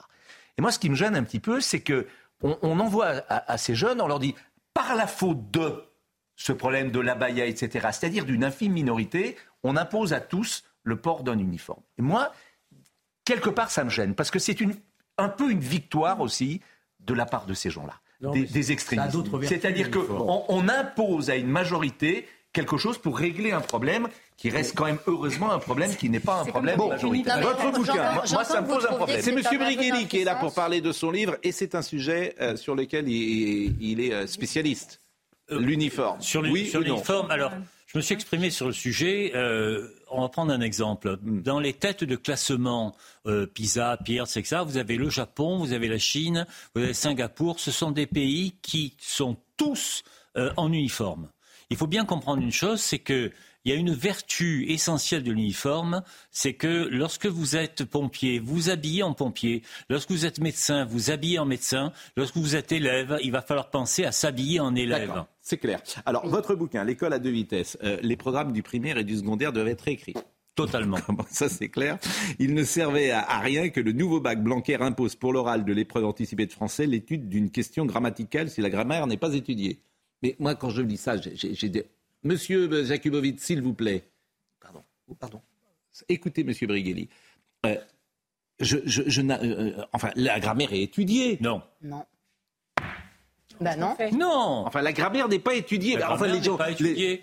La c'est pas possible. ce que vous dites, ce que vous dites n'est pas possible. bon, alors on, va, on, va, reprendre. Je vais vous refaire un cours, Pascal, là tout de suite. On est actuellement dans une pédagogie euh, comment dire, euh, où c'est l'élève qui doit trouver la règle. Vous savez Et le complément d'objet direct, par exemple, on ne, concrètement, on, lui montre une phrase, on lui montre une phrase et on lui dit regarde la phrase et déduis la règle. Et là, il passe dix minutes à raconter absolument n'importe quoi. Ça, c'est une manière euh, d'apprendre. Non. Peut-être. Non, mais peut-être que ça allait mauvais. Moi, j'en sais rien. Je vous, en avez pour, vous en avez pour une, éternité hein, pour faire ça. C'est ce qu'on appelle le constructivisme. C'est-à-dire que chaque élève construit ses propres savoirs. Mais pourquoi est-ce qu'on fait ça alors? Pourquoi qu'on... En fait, avant, il y avait un système qui marchait, si j'ai bien compris. Oui. Et on en est, nous, les témoins. Moi, je dis toujours la même chose. Moi, je suis un élève lambda. Je n'ai pas fait normal sup. J'ai eu le bac. Euh, voilà, j'étais un élève lambda comme il y en a des milliers. Non, non, vous avez passé le bac de cette époque. D'accord. Mais quand je sors en 83 quand je sors en 82, plus exactement du bac, je sais lire, écrire, compter, et j'ai, euh, oui, on fait tous des fautes d'orthographe, mais globalement, j'en fais peu. Globalement, et je sais ce que c'est que la grammaire. Alors ce système marchait, pourquoi il ne marche plus? Bon, alors, parce que vous avez des idéologues. Hein. Vous savez, un idéologue, c'est quelqu'un qui n'a aucun rapport avec la réalité. Hein. C'est ça la définition d'Alain Arendt. Mm. Euh, vous avez des idéologues qui ont dit l'orthographe, c'est très mal, c'est bourgeois. Je pourrais vous les citer. Hein. Euh, il y a des livres entiers. Oui, et aujourd'hui, on est revenu quand même là-dessus sur le pédagogie. On n'est pas revenu. On est dans un, un, principe d'égalitarisme absolu. L'égalitarisme, c'est toujours par en bas. D'accord. Alors, est-ce qu'on va les changer Est-ce qu'on va les réécrire ces programmes? Il faudrait. Oui, mais j'attends, j'attends avec impatience qu'on nomme quelqu'un de compétent à la commission des programmes. Il y a eu une femme très compétente sous Blanquer qui a été sous-exploitée, euh, sous Adayada, et euh, Papendia, il a changé. Il faut absolument réécrire les programmes, les réécrire très vite. Et par ailleurs, c'est pas la question des programmes, ça c'est une décision jacobine. Mais il faut que localement, on puisse adapter les programmes en fonction de l'état des collégiens que l'on aura en face. Le bon élève, écrivez-vous, tel que le conçoivent dans leur majorité mes collègues, n'est pas un vrai cadre des disciplines scolaires. C'est une créature faite d'obéissance, de réflexes scolaires acquis très tôt et d'un sens poussé de l'imitation et de la reproduction. Ce que nous appelons bon élève est un clone de nous-mêmes, enseignants, une ressucée de ce que nous fûmes et un reflet de ce qu'attendent les oligarques au pouvoir. Les enseignants, la plupart du temps, étaient bons élèves dont, le réflexe d'obéissance se perpétue tout au long de la vie. Alors, euh, c'est très simple. Hein. Euh, je me suis appuyé sur les réflexions des jurys de l'ENA depuis ces cinq dernières années qui déplorent le conformisme la bêtise euh, des candidats, c'est-à-dire leur incapacité à penser différemment. Euh, on a vu ce que ça a donné. Hein. Euh, le gouvernement est peuplé d'énarques. Les divers gouvernements, d'ailleurs, des 20 dernières années. On voit ça dans, l'espace médiatique. Sont des peuplés d'énarques. Bon, est-ce que ça nous a fait beaucoup de bien? Non. Non, il faut trouver des gens qui arrivent à penser différemment. Euh, vous savez, on a l'un des grands succès de l'été, c'était Oppenheimer. Mm. Euh, qu'est-ce qui a fait d'Oppenheimer, d'Einstein, etc., des gens qui étaient vraiment au sommet? C'est qu'ils sont mis à penser la physique mm. différemment. Tout le monde n'est pas Oppenheimer, évidemment. Et bon. Non, Marie-Estelle veut dire chacun quelque chose. Son, chacun son niveau. Mm. Hein. mon slogan de base, c'est amener chacun au plus haut de ses capacités. Hmm. quelles que soient ses capacités. Euh, et elles ne sont pas les mêmes pour euh, tout le monde. Voilà, il y a des gens qui sont infiniment plus intelligents que vous et moi, euh, Pascal. Vous croyez? Et oui. Enfin, que moi, en tout cas, j'en suis non. Mais Marie-Estelle, Marie Vous serez très surpris lundi par le sondage qui sort, qui a été fait avec l'IFOP sur les parents notent l'école. Et les parents qui notent l'école sont des parents qui ont des enfants scolarisés en ce moment. Donc on voit bien à quel point les parents sont catastrophés. Et vous le verrez lundi, le jour de la rentrée scolaire. Mais en fait, il faut comprendre que cette idéologie, euh, elle, s'attaque effectivement au langage et donc à la pensée. Quand on voit le nombre de mots de vocabulaire qu'a un enfant de 10 ans aujourd'hui par rapport à il y a 50 ans, c'est affligeant. Donc quand on n'a pas les mots. c'est la responsabilité aussi des parents. Vous êtes marrants. Moi, ça va, quoi. Parce que les parents. Non, mais arrêtez. Mais quand on voit que la priorité du prédécesseur de Gabriel Attal, c'était l'éducation sexuelle c'est que instruire n'était plus la priorité de l'école. Or, la mission de l'école, c'est d'instruire. On va marquer une pause. Moi, on a tous passé euh, du temps euh, cet été. Non, on va pas avec des enfants. Attendez, je termine au restaurant, on a vu et ça. J'ai vu des parents mettant des gosses devant le portable à l'âge de un an. Je suis désolé, il y a un moment, la responsabilité des parents est en Je pense que ce qui a changé aussi, c'est le rapport de toute la société au savoir. C'est-à-dire qu'avant même, les gens qui n'avaient pas beaucoup d'éducation respectaient le savoir et se disaient la connaissance. Nos enfants doivent atteindre cela. Aujourd'hui, il y a un mépris quand même pour l'effort. On vit dans le monde de la facilité quand même. Je vous rappelle que les, les réseaux sociaux, le plus vite possible. les réseaux sociaux font croire à chacun qu'il sait et qu'il a quelque chose à dire. On en est très loin. Pascal c'est un Gauthier. de quelque chose de Non, mais ce que dit Laetitia est très juste. Marie-Estelle. Pardon. Pascal. On est six. Il faut que la parole vous tourne. Vous croyez qu'il n'y a plus de temps et qu'il faut euh, rendre l'antenne euh, parce que Marine Lançon, qui est ma complice euh, du jour, vous avez mis un faux chronomètre. En fait, on a une surprise pour vous. Ah bon? Oui. On va vous passer une chanson et vous allez tous devoir reconnaître qui chante la chanson. C'est un classique de la chanson française, donc la chanson, vous allez la reconnaître. Mais il faut reconnaître l'interprète.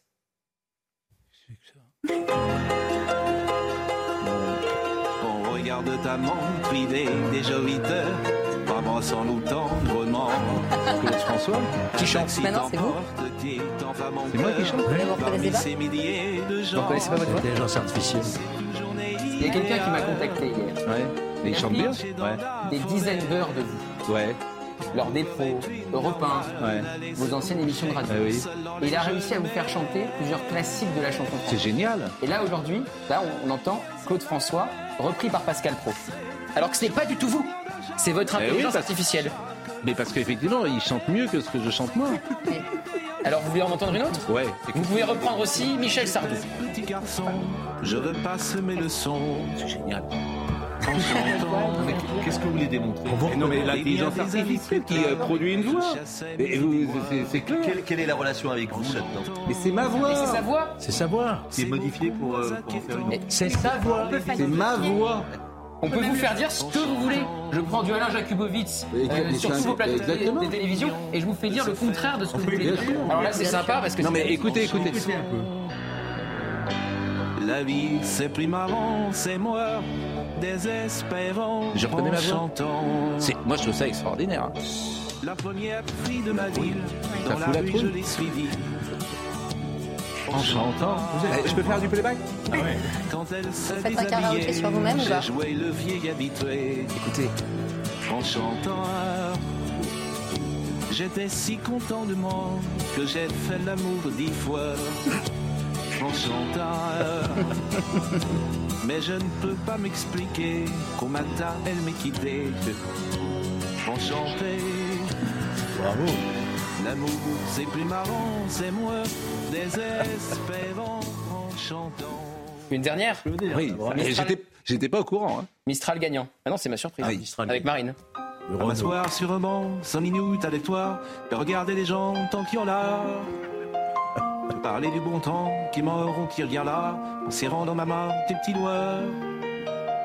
Donner à bouffer, pas les pigeons idiots, pour fier de Non, mais ça, le la trouille. Quand on m'a envoyé ça, j'ai envoyé ça à Marine Lançon et même à Elliot Deval. On Alors- était tous sidérés. Je salue quand même Mickaël et Jonathan, qui sont des fans de l'heure des pros. Mickaël qui est ingénieur en informatique et qui a Alors réussi. est-ce qu'on peut, Jonathan. pour Alain Jakubowicz, lui faire dire des horreurs Genre, euh, oui, Marine Le Pen doit être présidente de la République. des horreurs pour lui, bien sûr, bien sûr. Hein, ça, ça, c'est formidable. Bon bah écoutez, euh, alors vraiment, alors et- parce que je voyais effectivement, euh, et puis Marine, elle joue bien le jeu parce Bah, qu'elle dit sûr deux qu'elle joue bien le minutes, jeu. trois minutes. On était deux. On sait plus Bon. qui est qui. Non mais c'est fascinant ça. Ça c'est sidérant. Alors tu te fais passer euh, pour euh, t'appelles euh, Pour les escroqueries, c'est bon ça. Ouais, bon. Bon, écoutez, euh, du coup, on est, on n'est pas peut-être en retard, il est 9h54, à tout de suite. Te raconter surtout. Mr. George est avec nous. George Eddy, vous le connaissez. Euh, je suis un miraculé, j'en suis conscient, dit-il, parce que et- il a, euh, il raconte, euh, il va nous raconter tout à l'heure son arrêt cardiaque survenu le 4 juillet dernier. Alors, c'est pas un jour neutre, le 4 juillet, si vous me permettez. Si on voulait faire de la psychanalyse, c'est la fête. euh, Oui, oui. c'est Et j'ai eu un infarctus deux, ans euh, avant. euh, et c'est tombé le jour de mon anniversaire. Oui. Donc il faut dire que le- les jours de fête, euh, c'est pas mon truc. Non, mais il y a, euh, pour ceux qui croient qu'il n'y a jamais de hasard, vous êtes un franco-américain, on peut le dire comme ça, vous êtes en France depuis de nombreuses années, vous êtes sans doute le salarié de Canal le plus ancien, parce que vous étiez là en 1985 Tout à avec fait. Charles Bietri pour le premier match euh, de basket américain diffusé sur la chaîne. Voilà, et, c'est Charles qui commentait avec moi. C'était ben, qu'on salue et, et auquel on pense évidemment. Et euh, il y a eu un doc euh, qui qu'on peut voir d'ailleurs sur MyCanal qui s'appelle Mr George, qui est un doc qui a été fait sur vous et qu'on peut voir sur euh, l'antenne actuellement, en tout cas sur la plateforme MyCanal. Vous allez nous raconter ce qui vous est arrivé. Euh, parce que c'est saisissant. On continuera de parler évidemment de l'école à deux vitesses avec Jean- Jean-Paul Briguelli et euh, Augustin euh, Donadieu. C'est sa voix, sa vraie, c'est son visage, son vrai, et c'est le vrai Augustin Donadieu. C'est pas l'intelligence artificielle pour le moment qui nous rappelle les infos. L'homme suspecté d'avoir battu à mort son ex-femme en pleine rue à la Croix de la Rochette en Savoie est toujours introuvable. La victime était une fonctionnaire de police affectée au commissariat de Chambéry. Elle venait de déposer un enfant à la crèche et n'était pas en service au moment des faits. Le suspect l'aurait attaqué avec un objet contondant. Ce dernier présenterait des antécédents de violence sur personne, de harcèlement et menaces. Il est toujours activement recherché. En Ile-de-France, la RATP généralise à partir d'aujourd'hui la descente à la demande sur toutes les lignes de bus à partir de 22h. L'objectif pour euh, la régie autonome des transports parisiens, renforcer le sentiment de sécurité de ses voyageurs. Ce dispositif était déjà expérimenté en banlieue depuis 2018. Et la Belgique n'hébergera plus les hommes seuls qui demandent l'asile. Les établissements d'accueil sont dépassés. Le gouvernement belge a fait le choix de réserver les quelques places restantes aux familles. Pourtant, fournir un toit aux personnes le temps du traitement de leurs demandes est une obligation légale chez nos voisins. Georges Eddy est donc euh, avec nous. Georges, qu'est-ce qui vous est arrivé le 4 juillet, il y a donc euh, deux mois? Alors, je jouais à, côté de chez moi sur un terrain de basket en plein air, un playground comme on dit, avec des jeunes que je connaissais bien et je jouais plutôt bien. Euh, ça faisait deux ans que j'avais eu un infarctus, mais j'avais l'impression d'être redevenu complètement euh, en forme. Euh, et ça tombe euh, comme un tas de briques sur ma tête. Euh, je m'écroule. Euh, je perds complètement conscience. Donc, euh, c'est comme euh, David Ginola, ce qu'on appelle une mort subite. et donc, j'étais totalement KO. Et heureusement, il y avait un jeune qui, qui regardait le jeu ce jour-là, qui s'appelle Maxime Long, que je connaissais depuis une bonne dizaine d'années. Euh, qui avait un peu les notions de premier secours et les gestes qui sauvent, qu'il a appris parce que c'était un jeune coach. Euh, et donc, euh, il, m'a fait une, euh, un massage cardiaque euh, avec le SAMU au téléphone qui lui expliquait comment faire. Euh, et donc pendant 13 minutes, c'est très long et c'est très fatigant. Il a tenu le coup jusqu'à l'arrivée euh, du SAMU et, et, des pompiers du Vésiné, qui eux m'ont mis un défibrillateur et avec deux chocs, euh, mon cœur est reparti. Mais bon, j'ai été quand même euh, euh, mort, entre guillemets, euh, pendant plusieurs minutes. Et c'est grâce à ce massage cardiaque que le sang n'a pas arrêté de circuler complètement. C'est là où, en, quatre minutes, euh, vous êtes décédé. et, donc, ça, ça m'a permis aussi d'éviter des séquelles. Il faut savoir que quand on a un arrêt cardiaque comme ça, 9 fois sur 10, vous mourrez. Et sur les 10% qui ont la chance de survivre, il y a une bonne moitié qui ont des séquelles assez graves, euh, psychologiques ou physiques. Euh, et, donc, j'ai eu la chance de faire partie du tout petit pourcentage euh, qui a pu survivre et aussi qui n'a pas de, de, séquelles grâce à ce jeune de 21 ans, Maxime Long. Mais votre cœur a été arrêté pendant 13 minutes? Non. Le cœur, euh, en, fait, euh, je me suis évanoui. Euh, et donc, les jeunes étaient autour de moi. Qu'est-ce qu'on fait? Qu'est-ce qu'on fait? Ils ont appelé les SAMU. Alors, ils ont vu à un moment que j'ai arrêté de respirer. Et, c'est là où normalement euh, c'est la mort subite, euh, parce que le, le, sang ne circule plus euh, et, et, les organes sont touchés très rapidement, en, une ou deux minutes. Et après quatre ou cinq minutes, vous, vous, êtes mort. donc le, le, SAMU a dit à Maxime, il faut faire un massage cardiaque tout de suite et tout le temps jusqu'à l'arrivée du SAMU et, et des pompiers. Et c'est ce qu'il a fait. Donc, il a permis au sang de, continuer à circuler péniblement, euh, ce qui m'a sauvé la vie et, m'a évité les séquelles. Bon, c'est une expérience évidemment euh, tout à fait euh, incroyable. vous n'en avez aucun souvenir. C'est-à-dire, vous vous souvenez de quoi précisément? Vous vous souvenez de lorsque vous effondré sur le terrain, ça vous, vous en même souvenez pas. Euh, en fait, je me souviens plus de, de, du tout de cette journée. Euh, c'est le trou noir. Et en, fait, je, je raconte l'histoire euh, parce que mm. euh, tout, tout, le monde m'a mm. expliqué ce qui est arrivé. Max le premier, et tous ceux qui étaient présents. Euh, donc, donc j'ai refait un peu le scénario dans ma tête, mais moi, moi, j'ai été déjà parti. Euh, mm. D'ailleurs, je, je, dis que ça aurait pu être une belle mort, un amoureux de basket qui meurt sur un terrain de basket mm. en, jouant à son sport préféré. Et en plus, une, mort totalement sans douleur. Euh, vous, vous partez comme dans votre mm. sommeil. Et vous ne vous en seriez pas rendu compte, c'est la question que j'allais vous poser. C'est-à-dire que ça peut être rassurant, entre guillemets, de savoir que ce type de mort se passe, euh, finalement, on, ne s'en rend même pas compte. Oui, oui, il y a des, on va dire, euh, il y a des façons de mourir qui sont beaucoup plus douloureuses mm. et beaucoup plus mm. pénibles. Mais bon, je suis quand même content de pouvoir être là avec vous. Nous, on est contents. Mais vous n'avez pas, vous n'avez pas, vous n'avez pas vu de lumière blanche. Vous n'avez pas été dans un couloir. Vous n'avez pas. Parfois, euh, certains racontent l'expérience ultime. vous n'avez pas vu euh, le dossier de quelques-uns d'entre nous. En, fait, euh, je me souviens plus du tout de. À partir du moment que je m'écroule, et après ils, m'ont mis 40 heures dans le coma artificiel à l'hôpital de Poissy. Donc là, le, pire, en fait, c'est pour ma femme et ma fille qui avaient peur que leur père euh, meure ou qu'il soit diminué ou paralysé. Euh, et, donc là, je, regrette surtout euh, pour ma femme et ma fille le, le traumatisme que j'ai créé. De leur avoir évidemment fait, fait peur. Alors, vous êtes resté combien de temps à l'hôpital? Euh, oui, deux semaines. Deux semaines. Et donc là, j'imagine, vous êtes suivi, euh, vous êtes euh, sous médicaments sans doute. Oui. Bah, bah, déjà, comme j'ai eu un, infarctus deux ans auparavant, hmm. j'avais tous les médicaments et, j'ai arrêté la mauvaise bouffe. Mais vous faisiez du sport, vous fumez pas? Non, non, je ne fumais pas et, je faisais du, sport, trois ou quatre fois par semaine. Oui. Donc c'est ça, vous aviez une vie euh, ah bah, bah, J'avais retrouvé la, vie euh, d'avant le premier infarctus il y a deux ans. Et c'est pour ça, j'ai été tellement surpris que ça, me tombe comme ça. Là, plus, qu'est-ce que vous dites des médecins Plus de sport plus... Euh, plus de basket. Euh, tout, ce qui est... Bon, il faut dire qu'à 67 ans, c'était peut-être le moment d'arrêter quand même. Hein. Bon, plus de basket non plus pour l'équipe de France de basket, manifestement, qui n'a pas été très euh, Tout à fait, tout, à fait. C'est une surprise d'ailleurs, parce qu'on imaginait qu'elle serait meilleure que cela. Et, le jeune prodige, vous en pensez quoi? Ça va être un des plus grands joueurs du monde? Alors, c'est un jeune que je connais bien. J'ai joué avec son père pendant 8 ans dans le championnat des anciens. Son nom? Il s'appelle Victor Wembanyama. Voilà. Donc, c'est un talent générationnel, mm. choisi pour premier dans le draft NBA, première fois qu'un joueur français a cet honneur. Et euh, tout à travers le monde du basket, dans tous les pays, on considère que c'est le, futur grand superstar comme Michael Jordan ou Karim Abdul-Jabbar à d'autres époques. Et vous, vous pensez ça Et je pense qu'il a tout à fait le potentiel.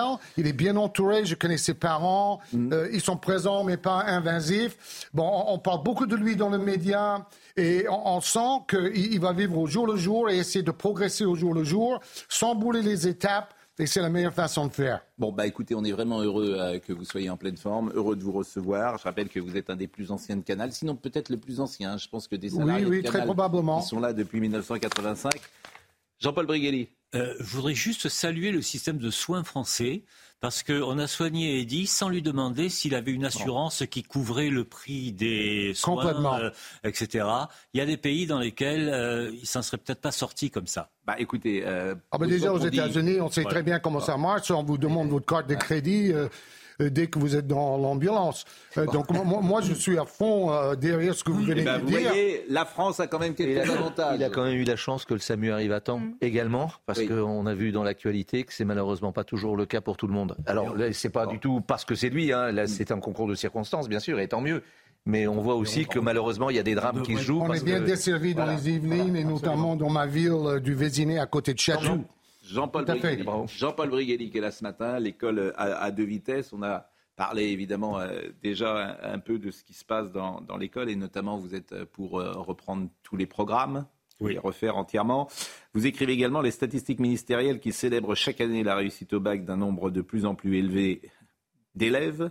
On a depuis belle lurette dépassé l'objectif chevènementiste de 80% d'une classe d'âge au bac ne sont en fait, pour reprendre l'expression fort heureuse du sociologue Pierre Merle, qu'une démographisation, c'est-à-dire une démocratisation ségrégative ou quantitative. Là encore, le quantitatif sert à faire oublier les errances du qualitatif, faire oublier par exemple que 90% des enfants de cadres et d'enseignants ont le baccalauréat sans problème, sept ans après leur entrée en sixième, et que ce n'est le cas que pour 40% des enfants d'ouvriers.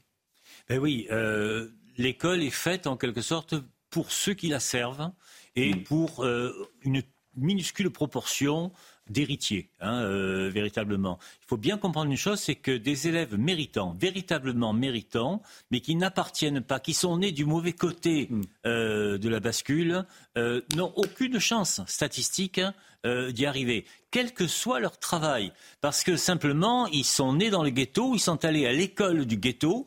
à l'école du ghetto, on a nommé des profs de ghetto, et croyez-moi les exigences sont revues à la baisse euh, chaque année. Euh, il faut impérativement aller chercher les talents là où ils sont. Hmm. Là où ils sont, parce que ce n'est pas parce que vous êtes né de l'accuse de Jupiter que vous avez les capacités de Jupiter. Bon, et c'est quoi AffleNet dont vous parlez beaucoup? AffleNet et dépendance c'est Alors, AffleNet, c'est euh, la réforme qui a été établie à Paris de modification du passage de troisième à seconde. C'est-à-dire que après l'ancien système, qui est un système assez étroit, où quand vous étiez dans tel collège, vous ne pouviez postuler que dans tel lycée, c'est-à-dire en clair, pour, être bien clair, pour aller à Louis le Grand ou à euh, Henri IV, il fallait habiter le 5e arrondissement. Vous avez maintenant un panel beaucoup plus large qui permet en fait d'introduire une dose euh, relative hein, euh, d'élèves qui sont des élèves économiquement faibles, en quelque bah, sorte. C'est pas mal, ça. Alors, c'est pas mal. C'est pas, pas une mauvaise idée, en théorie. bien entendu, il y a eu immédiatement... De faire un peu de mixité pour, bien connaître la question, il y a eu mm. plus de 200 articles pour expliquer que c'était horrible parce qu'on allait mélanger les torchons et les serviettes. Mm. Euh, on a maintenant deux ou trois ans de recul et le résultat. C'est positif? C'est que ça n'a absolument pas bougé le ah niveau d'Henri IV ou de Louis le Grand. Aucun impact. Et sur la mixité, aucun impact. Et aucun. Alors, sur la mixité même, il faut. Et, ça a marché ou pas? Je comprends pas. Oui, ça a, ça, a marché, c'est-à-dire que par exemple, à Henri IV, on est passé de 5% euh, de boursiers à 20%. Voilà. Hmm. Et en revanche, le niveau. Mais le niveau est le même. Donc c'est plutôt, eh ben, ben, c'est plutôt positif. Ça veut dire que, les élèves qui étaient euh, en difficulté économique n'ont pas plombé le niveau. C'est bien ça. Bien sûr que non. Mais figurez-vous, c'est incroyable. Les pauvres ne sont pas plus cons que les riches. Oui, c'est ça qui est intéressant. Fabuleux. Hein c'est la première phrase de mon bouquin, hein, euh, à peu près. Bon, ben ça c'est euh, plutôt bien. C'est plutôt une chose positive. Simplement, ça peut être, ça mérite d'être euh, étendu à la France entière parce qu'il est plus supportable qu'on ait une disparité. Et quand on voit les écoles du monde entier, euh, l'Allemagne, l'Angleterre, l'Amérique, etc., on est plus nul aujourd'hui euh, Oui, on n'a pas cessé de descendre dans le classement depuis 20 ans. Pas cessé. On est actuellement dans le classement PISA, vous savez, il y a un certain nombre de points. On est à 120 points de la Chine. Oui, alors ça, bon, je sais pas ce que ça veut dire exactement, mais j'ai vu l'autre jour dans le monde qu'il fallait, il y avait un grand papier pour dire qu'il faut pas les classements, c'est pas le bon truc pour euh, les. Ah non, non, bien sûr, c'est pas, c'est pas le bon truc. Chaque fois qu'il y a quelque chose qui déplaît, on met la poussière sous le tapis. Vous savez, c'est le même principe. Euh, bien sûr que c'est un, euh, un classement, c'est une, vision flash, etc. C'est comme un test, etc. Mais il faudrait peut-être aussi payer peut-être plus les profs pour recruter. Ça veut dire euh, très concrètement, Pascal, que par exemple en cinquième, ils ne savent pas ce que c'est que le subjonctif, que euh, lire un livre de Victor Hugo pas édulcoré, c'est impossible. C'est des choses très concrètes comme ça. Donc il y a moins de matière pour penser. Les idéologues ont attaqué la pensée. Régis Debray dit que les livres qu'il écrit sont euh, fait pour des gens qui ont 60 ans, parce que les gens qui ont 20 ans ne pourront pas lire.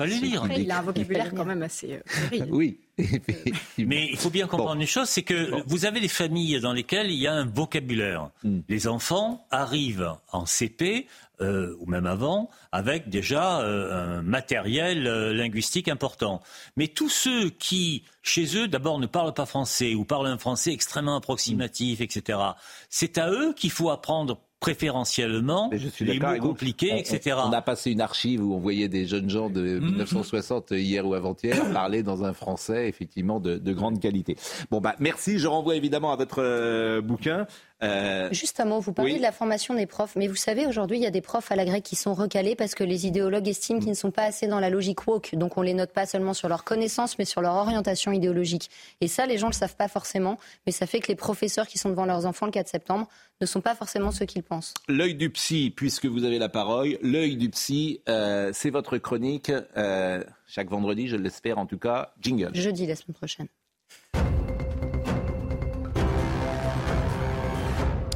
L'œil de l'APSI, en l'occurrence. Que voulez-vous nous dire? Et vous avez 2 minutes 30. Alors en fait, pour la rentrée, on s'est dit avec Pascal qu'il fallait qu'on vous trouve un sujet un peu léger, parce que ça fait trois ans quand vous me voyez arriver sur un plateau télé, je vous donne les chiffres du suicide chez les jeunes et je vous explique qu'on euh, a fait n'importe quoi avec nos enfants pendant trois ans. Et la semaine prochaine, je vais probablement vous parler de harcèlement scolaire. Donc on s'est dit, on va essayer de faire quelque chose d'un peu léger pour que les gens aient pas envie de jeter des cailloux contre la télé dès qu'ils me voient arriver. Euh, le problème, c'est que euh, quand vous regardez l'actu en rentrant de vacances avec vos enfants, pour trouver un sujet léger, une fois que vous avez éliminé les 52 d'augmentation de la taxe foncière, les gamins de 12 ans qui cambriolent des appartements et les loyers étudiants à 760 euros les 10 mètres carrés, c'est un peu compliqué. Vous vous dites, je vais retourner à la boule. Et là, vous croisez Pascal, en vélo, dans les allées, qui vous dit, Marie-Estelle, heureusement que vous êtes là.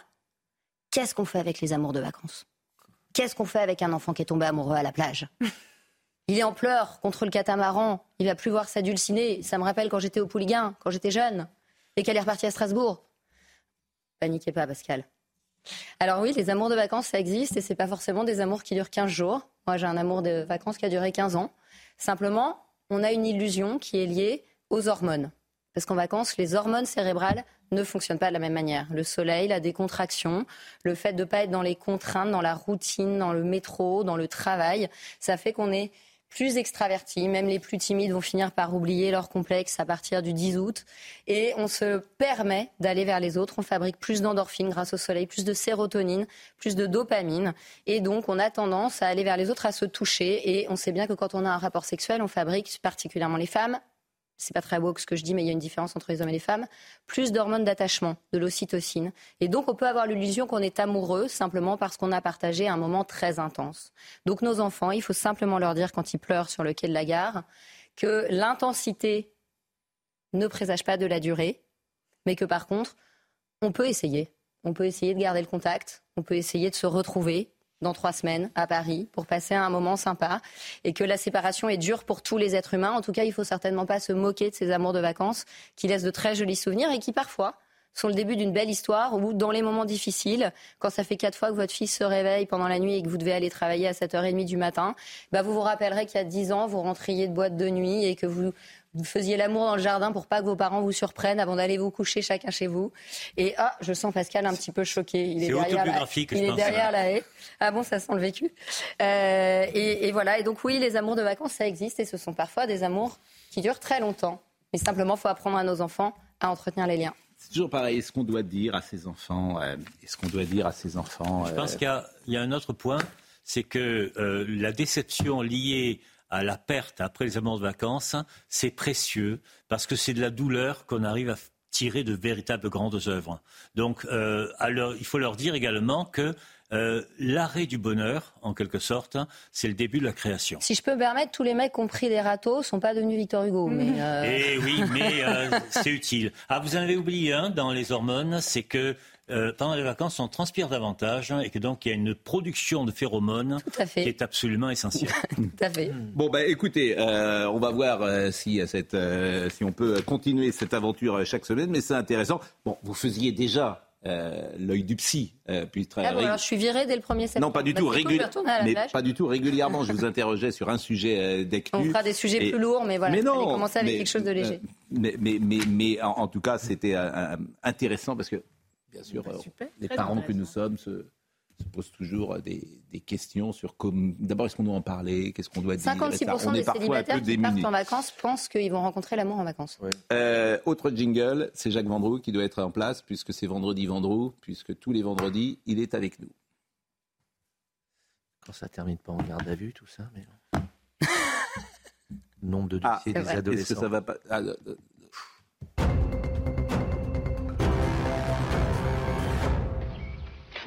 qui est le chevalier blanc?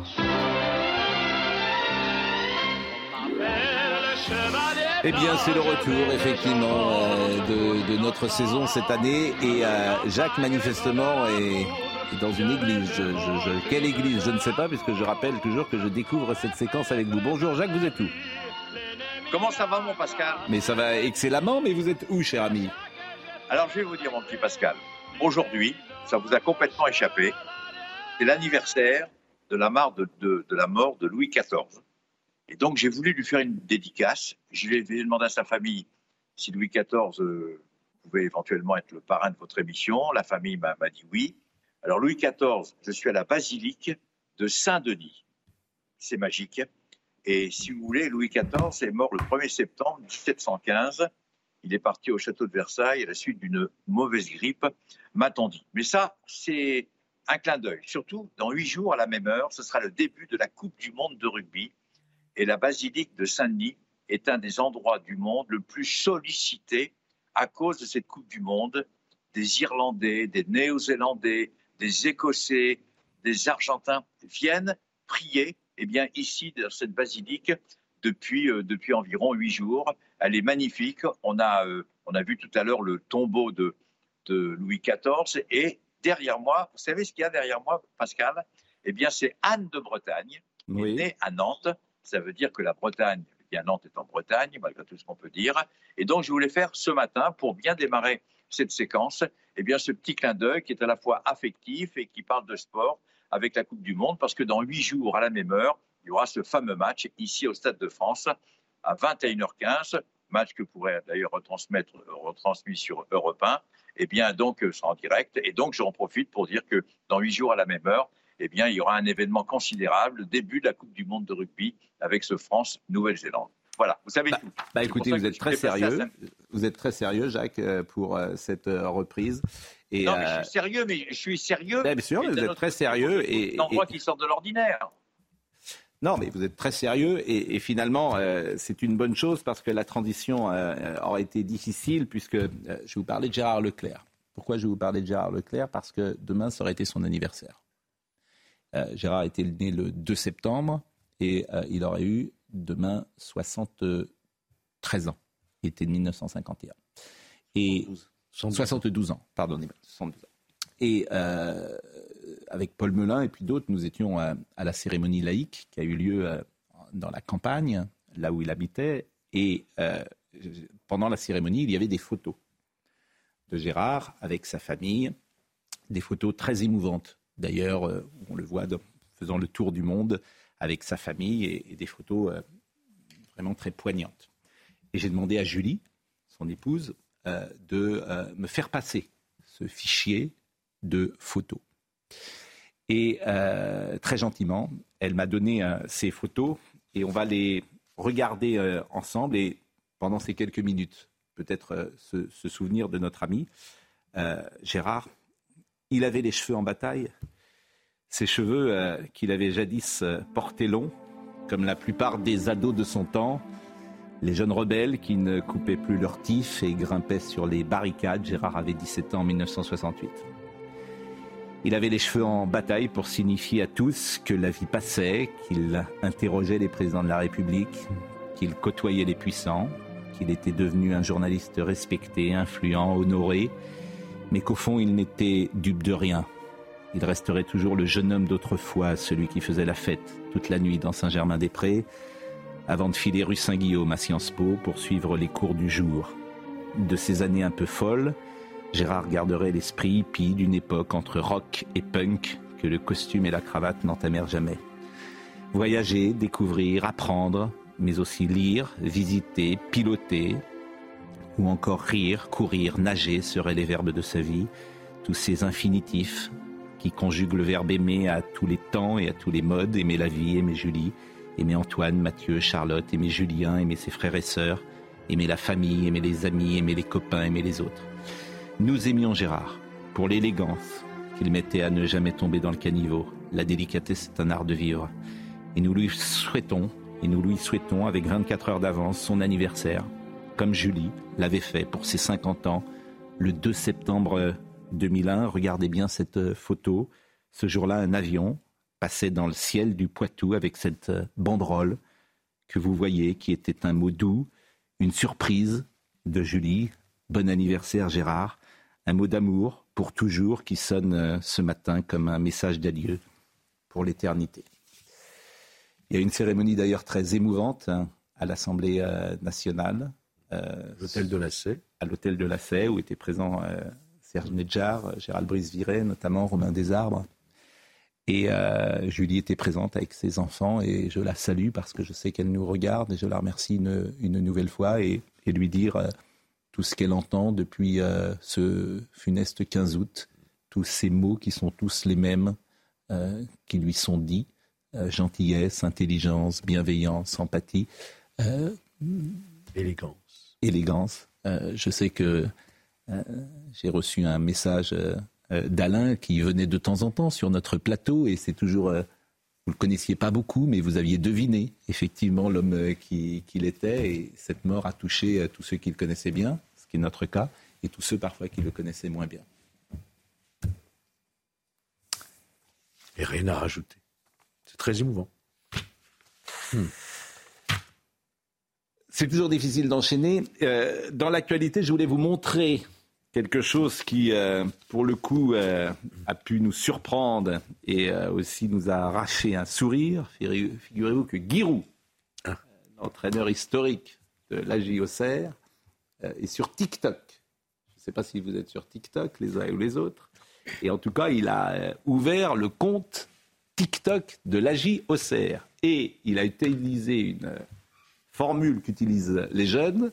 Je vous propose de l'écouter.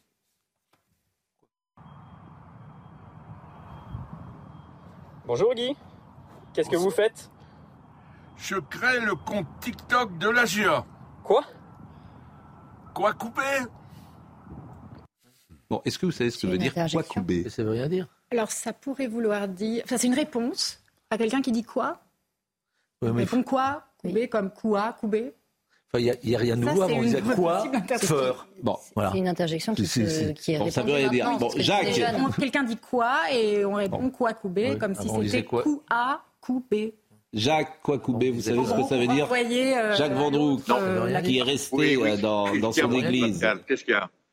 Kouakoubé, vous savez ce que ça veut dire? Ah, pas du tout. Et vous vouliez dire quelque chose?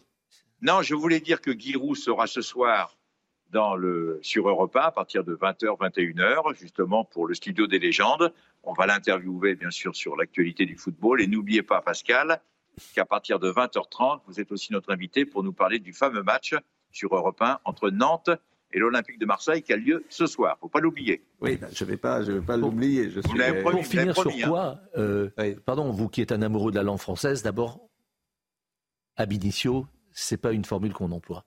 hein. On dit pas quoi. Ah bon? Non. comment? On dit pas quoi? Non. Quand on Ouais, dit? on dit très pas quoi? On dit quoi? Et d'ailleurs, comment? je le redis, l'habitude c'était de dire feur après. Quand quelqu'un disait quoi, feur. C'est pas une formule qui est une formule qui est conforme à la grammaire, monsieur le professeur Non, agrégé.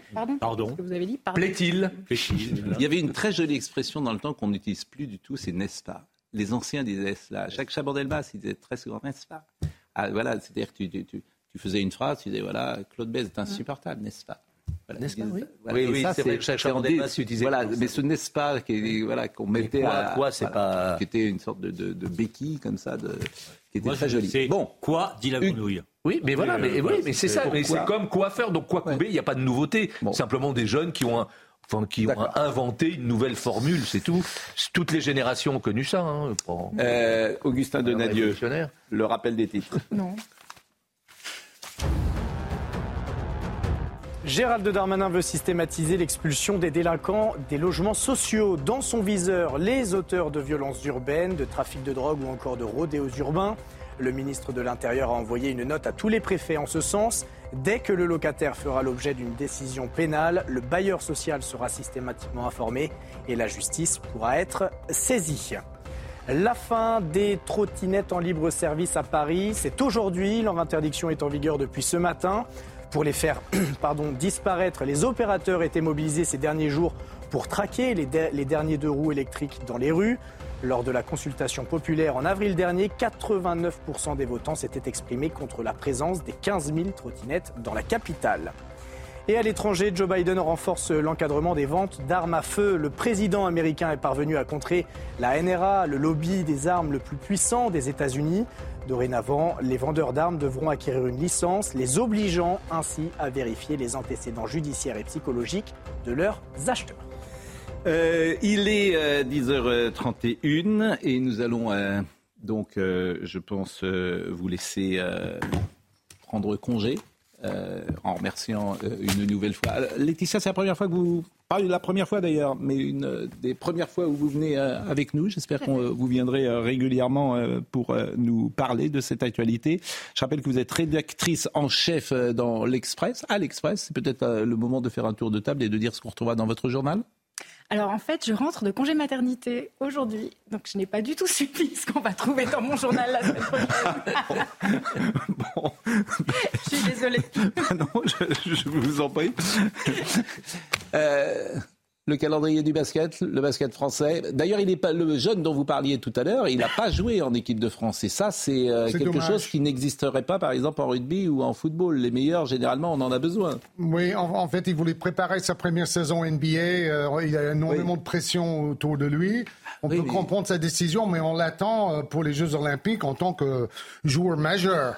Hmm. Là, les- l'équipe américaine le laissera partir. Euh, son équipe américaine le laissera partir l'année prochaine, vous pensez? Parce qu'on sera en pleine saison.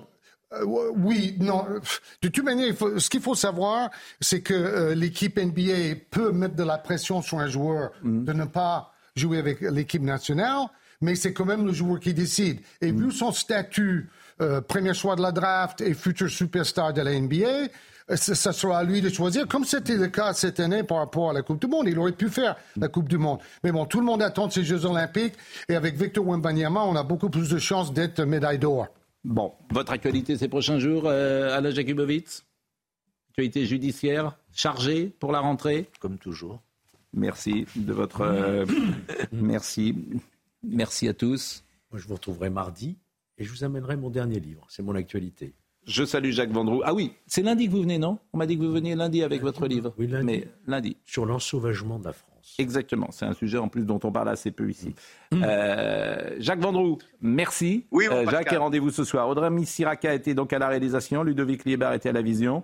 Raphaël était euh, au son. Merci à Marine Lançon pour cette semaine de rentrée, à Florian Doré. Toutes ces émissions sont retrouvées sur cnews.fr. Jean-Marc Morandini dans une seconde. Passez vraiment un excellent week-end. Et rendez-vous lundi.